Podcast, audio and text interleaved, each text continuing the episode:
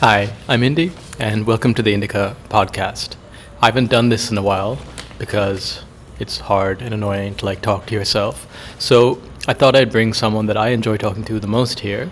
This is my wife, Shruthi Mathews, and she's also uh, reading a lot of interesting things, and she has a lot of really interesting ideas. And so in this podcast, we're going to talk about what we're reading. Originally, I thought we'd each bring one thing, but that turned out to be too much, I think. Today, we're going to talk about uh, what Shruthi's reading. She's reading Capitalist Realism and the works of the late Mark Fisher.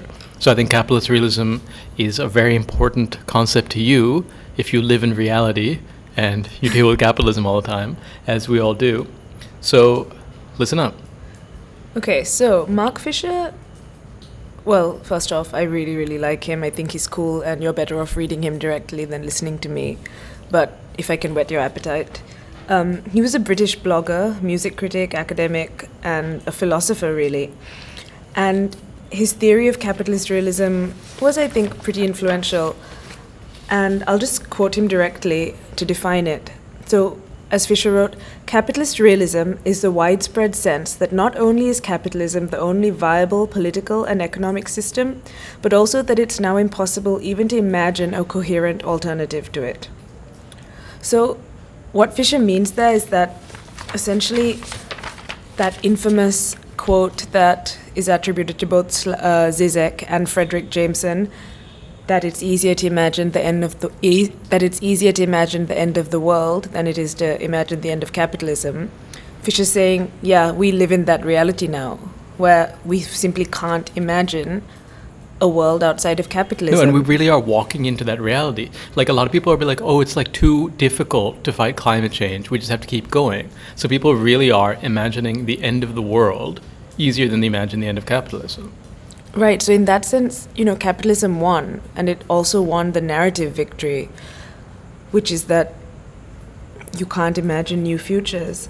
And for Fisher, it's key to make his readers aware of this capitalist reality because the only way that you can begin to realize that your imagination has kind of been amputated is to see the reality that you're in. And I think his work he's trying to raise a kind of new consciousness, much in the way that Marx was trying to raise class consciousness. Fisher's trying to raise your awareness of capitalist reality.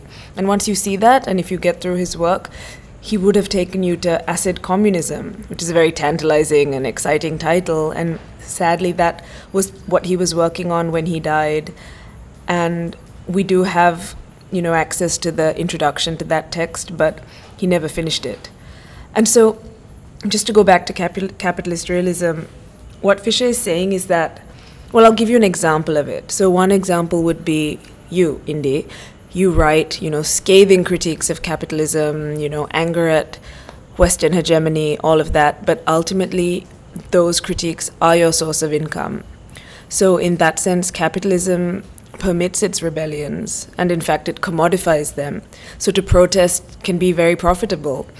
And Fisher actually makes a great example using Bono's product Red, hmm. where he's, where um, certain products, like say an Apple iPhone or an iPod, would be red, and you know if you bought that product, then 50% of the profit would go to fighting AIDS in Africa.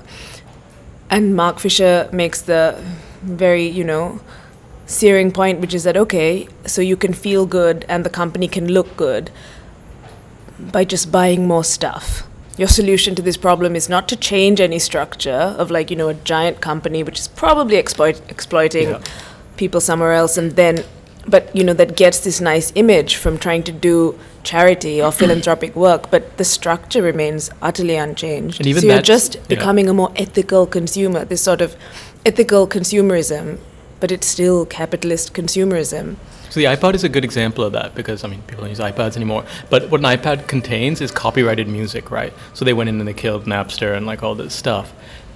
Like what's actually what actually killed people in Africa from HIV/AIDS was the many it like was the patent protections and the in- intellectual property protections around life-saving AIDS drugs. So they made those drugs for themselves in the rich Western world, and then they just let it ravage. They wouldn't let Africans manufacture. They wouldn't let people generic uh, make generic uh, make generic medicines like that, just like they're doing with COVID nineteen now. But you can buy an iPod which is built on the intellectual property that's killing people, and then feel good about like saving some like marginal amount. Yeah, so it, it really so that's the reality, which is that you can you can't change it, but you can you know, you can buy more. Yeah. No, and you talked about like my example, right? And it's funny because I can write like the most scathing things about, you know, overthrow America and shit. And then I pay 10% withholding tax to the American government. And you know, Thomas Piketty's Capital in the 21st Century was an Amazon bestseller. Yeah. Now, this is, you know, kind of a dense economic tome, which it, you know, one wouldn't have expected it to be a bestseller. So it indicates one that, you know, people in the West are concerned with inequality under capitalism, but also, you know, you have to buy the book. And I think if you consider the fact that Jeff Bezos, who owns Amazon, you know, his fortune is more than the GDP of Hungary. That in itself, I think, demonstrates the sheer inequality under capitalism that, you know, Piketty's book is taking of, you know, explains in painstaking detail. But you can get that snapshot by just looking. And But this seems like an undefeatable like Ouroboros, like Yeah. a snake eating its tail. Like every rebellion it devours. It even commodifies, right? So you can like buy it like so Black Lives Matters became like a corporate rallying cry, right? Yeah, and he talks about you know, and it's not, and you know, you know, Occupy Wall Street protesters, but they're holding Starbucks, and it's not.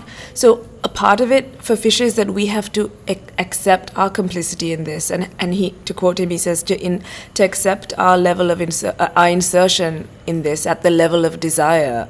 So there's a part of us that you know we want to be a part of it. So it's not you know it's not this kind of you know faceless entity that's just dominating us but we are also complicit in that structure it's giving back our giving us back our desires you know it's made in our image So I think Fisher's very good at diagnosing this, right? But then how the hell do we get out? so one of the i mean i think his key thesis of capitalist realism and he really seems to continue this to the very end of his career is that so the the diagnosis is capitalist realism has vanquished the imagination. When you if, if for example one of your blogs that was highly critical of capitalism and advocated for you know Yeah, how I married into how I married so- you, like socializing made the stock money. market. Yeah. the kind of response you got to that was you know they they it was a very kind of typical range of criticism which was either have you seen russia? I've been there. Is that what you want? And do you want everyone to be poor like this is idealistic it doesn't work those sort of comments which again to me prove fisher's point which is that any attempt to think outside of capitalism is just it's shut down you're told not to think you're called stupid you're called naive Mhm. and just yeah you know you, you simply you're uneducated if you think that this works And I used to think like that, right? So like liberalism really won. Like my generation, we really sort of channeled our dreams of changing the world into like startups, into business. I really thought like after Steve Jobs, like business was like the new art form and not like art. And you also start to feel worthless, right? Because you feel like, oh, I'm, you know, writing or I'm doing art or I'm like raising a child. Mm. And society attaches no value to this. And you really internalize it, like to feel that like you're worthless. And Fisher was very much in agreement with Fredric Jameson on this. And Jameson kind of theorized what postmodernity meant. And one of its key characteristics was that there was a sort of loss of innovation in terms of culture, in terms of experimental art, um, just the ability to articulate the age that you're in. That formal inventiveness had kind of stagnated. So he's and a- I he's a know people may stuff, not yeah. agree with that. I don't know if I follow him there because it. it but He, although he was I, I just get saying it though, I that get it. cultural production followed market logic. So it didn't make sense to be experimental So because give some examples So an example of that would be, you know, look at kind of what dominates the box office in the US and the UK. It's, You know, superhero films and Disney remakes, and this this kind of those are formulas that have proven successful, and so there's just minor variation on what worked before, and just you're just fed things that are very old but just packaged as new. Another example would be Instagram filters, where there's this kind of yes, a fetishization of the past and nostalgia, but also a kind of lack of inventiveness of the form of the photograph, which kind of mimics an older time but doesn't articulate the present stylistically, really. I mean, again, I think that many people would disagree with that, but that was one No, of but Fisher's see that points. was that kind of mass mass entertainment, mass um, you know, culture was kind of just a bit dull and it wasn't stimulating. He grew up, you know, watching 70s and 80s BBC and he said, you know, he saw Tarkovsky and he listened to all this experimental music. And for him, a child from a working class background who didn't have, you know, access to kind of high art and high modernism, for him, that was his kind of cultural stimulant. And now he just sees he looked around and he kind of sees like oh there's reality tv and all all of these things that for him would now just be sort of capitalist sedatives things that dull you. And for him art was the terrain of struggle that was where these ideas these ideologies were fought out but now again for fisher they just sort of replicate the capitalist reality they just they're just mirrors of what is So his sort of central thesis is this sort of, what do you call it, the amputation of imagination, yeah right? So like we can't, like the power, like the power structures. It's not. I mean, it's obviously it's backed by violence, but it's also backed by um, the complicity of people. Like like say borders. That's something I talk about a lot. And the main thing I face is the fact that people just think that is reality. Mm-hmm. They think that like, no, like a Sri Lankan cannot go from like here to say France the same way a French person can go the other way. They just can't do that. Yeah. And like that's for good reason. And why are you questioning this? And it's going to cause so many problems. And just like mm-hmm. be quiet. Yeah, Like- and and one of Fisher's points is that you know capitalism didn't win that long ago. There was a point where there were other contenders, and there were other possibilities. And he looks to sort of counterculture in the '60s and the '70s, and he says he kind of wants to cultivate a, the consciousness of that time where there were these possible futures sort of that still linger and that's what he was working on in acid communism which i think is such a you know tantalizing title and sadly he never finished it so all we have access to is this introduction that he wrote which is also unfinished So, but I, But- mean, I, I remember, like, I was in America when, uh, when you know, the Soviet Union fell, and the way America pitched that was really that they knocked it over. Like, you know, Reagan went and yelled at a wall, and it fell over. And also, the narrative they pitched about that was that, like, basically, like, Khrushchev went to American malls, and he was like, "Oh shit!" Like, uh, like supermarkets, like, we don't have this. And like Soviets were just so collectively depressed by their lack of like consumer goods that they imploded. Like there's another there's a book called The Last Empire, uh, by Dimitri, by someone Plokhy, and he says like, no, it wasn't that. It was just like Ukraine and like the empire, the old Russian empire, like decided to fuck off, and the thing fell over. But there really was this sense that like communism fucked up, like it failed, and this was it. You know what Francis Fukuyama wrote, like this is the end of history, like like liberal democracy, which to him really was consumer freedom, not like human and freedom. What Fukuyama meant when he said this is the end of history was kind of, well, when he wrote this paper, he wrote the the book that he wrote in 1992 is based on a paper he wrote in the summer of Yeah. um, 89, which was just before the fall of the Berlin Wall. Okay. Uh, some people actually like misquote, like say it was after, but it was before. And for Fukuyama, what he, it was that you know nothing can beat a liberal democracy. You know, there's sort of an infinite, there's a finite, sorry, a finite range of combinations, and this is the best we've got. But that freedom was so linked to the freedom of the market. And I think it, so. Like that idea of liberal democracy, I think it was like a bicycle, right? So as long as it it was shared, like it was shit under Clinton, it was shit under Bush, obviously it was shit under Obama. I'm talking about America. It was shit, but as long as it was moving forward, it didn't fall over. But what I do think has happened with Trump and COVID 19 is that that bicycle has fallen over. So it's actually the communist countries, China and uh, like say Vietnam, who had the best responses. In in our neighborhood, Kerala, which is a communist government, that had the best response out of India. Like, so th- these are like so then suddenly this idea that like capitalism is the best and produces the best goods. That I so there's that opening of the imagination again. Yeah. And maybe I think maybe my Twitter is very insular, and I do remove people that annoy me. But like that idea is opening up again. And I, I, Mark Fisher doesn't mean communism like literally communism. Well, what so what he means by acid communism is, and I think the title is, you know, it's partly a joke because it's very much the, a subversion of capitalist realism.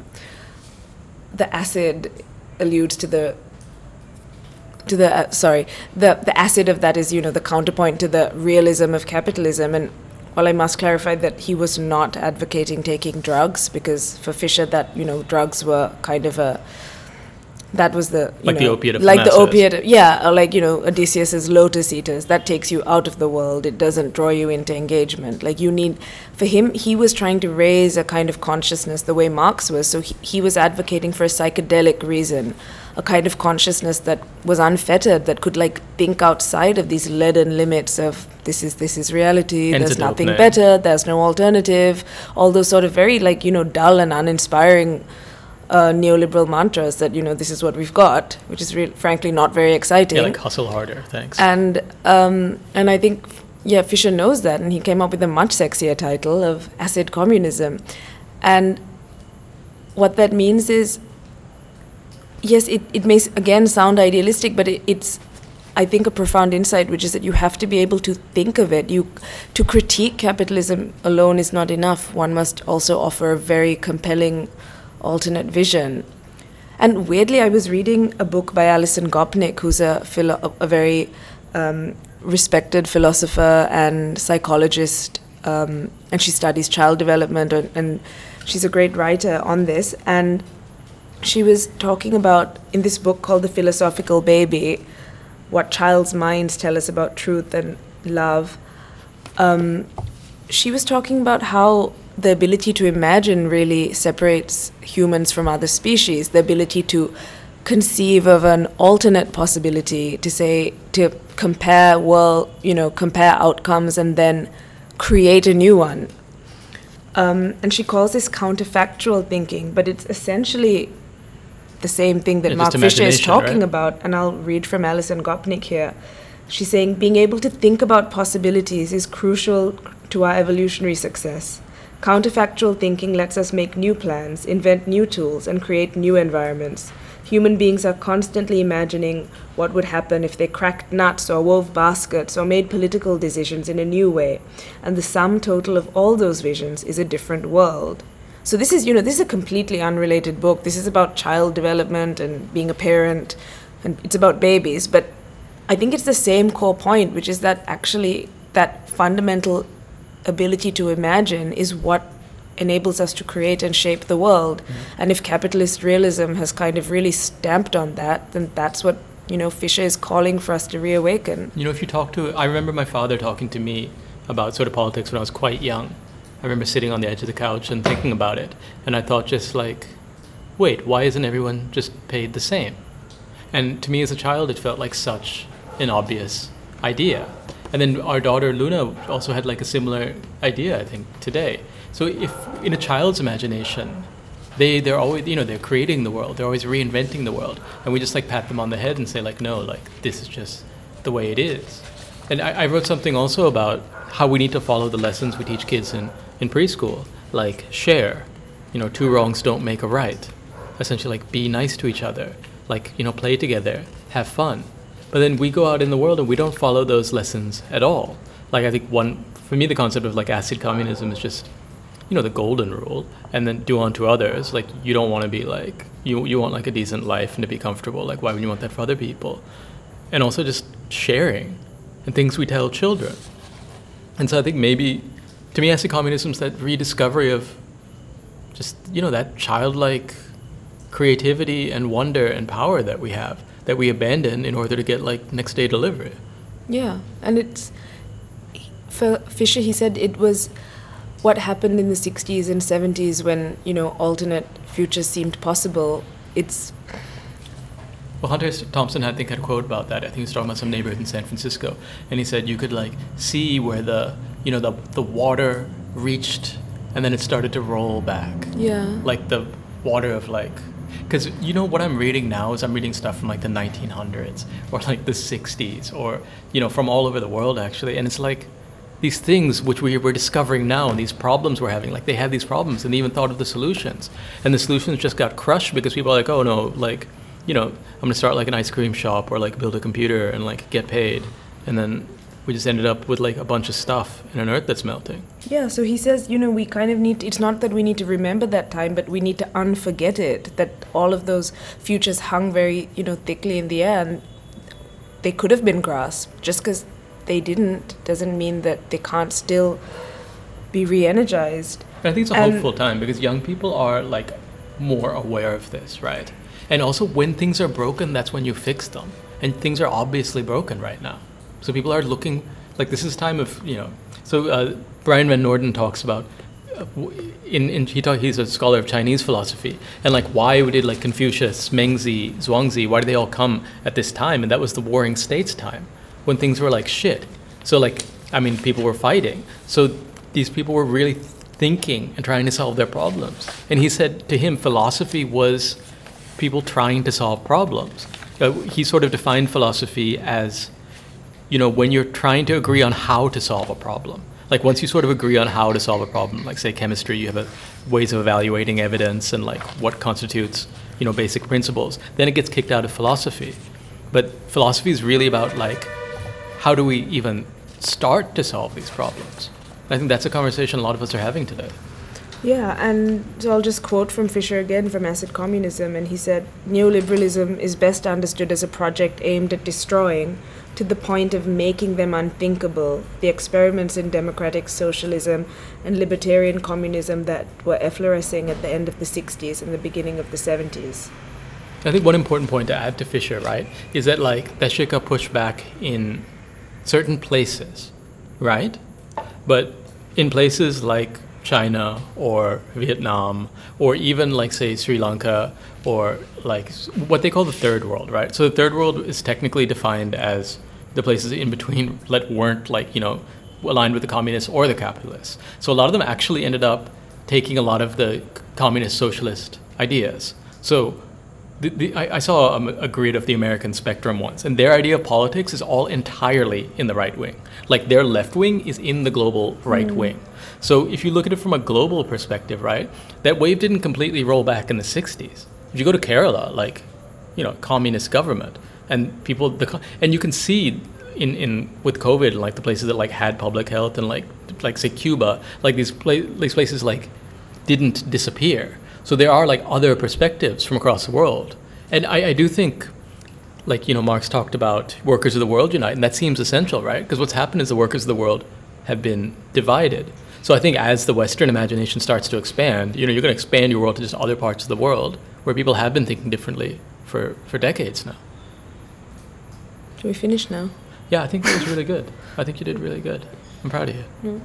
Yeah, and it's very interesting. And these are ideas that like people should talk about. Please And if you listen publish all the way through, then uh, what's what's the book Don't to read? it, Capitalist please. realism. No, Capitalist realism. Um, is there is there no alternative? And um, you can look up the intro to acid communism. Yeah, and I think like for me, I think it's a useful concept. I've only read it vicariously through Shruthi, but just you know, there's that story about like someone's like two fish are swimming, and someone swims by and says, "How's the water?" And then one fish looks at the other fish, and, and he's like, "What's water?" Mm. So that to me is sort of the realization you get from like capitalist realism. It's like this is the water we swim in, and we keep talking about like modifying it or like changing temperature or whatever. But like maybe the water's too hot, we need to get out. The end.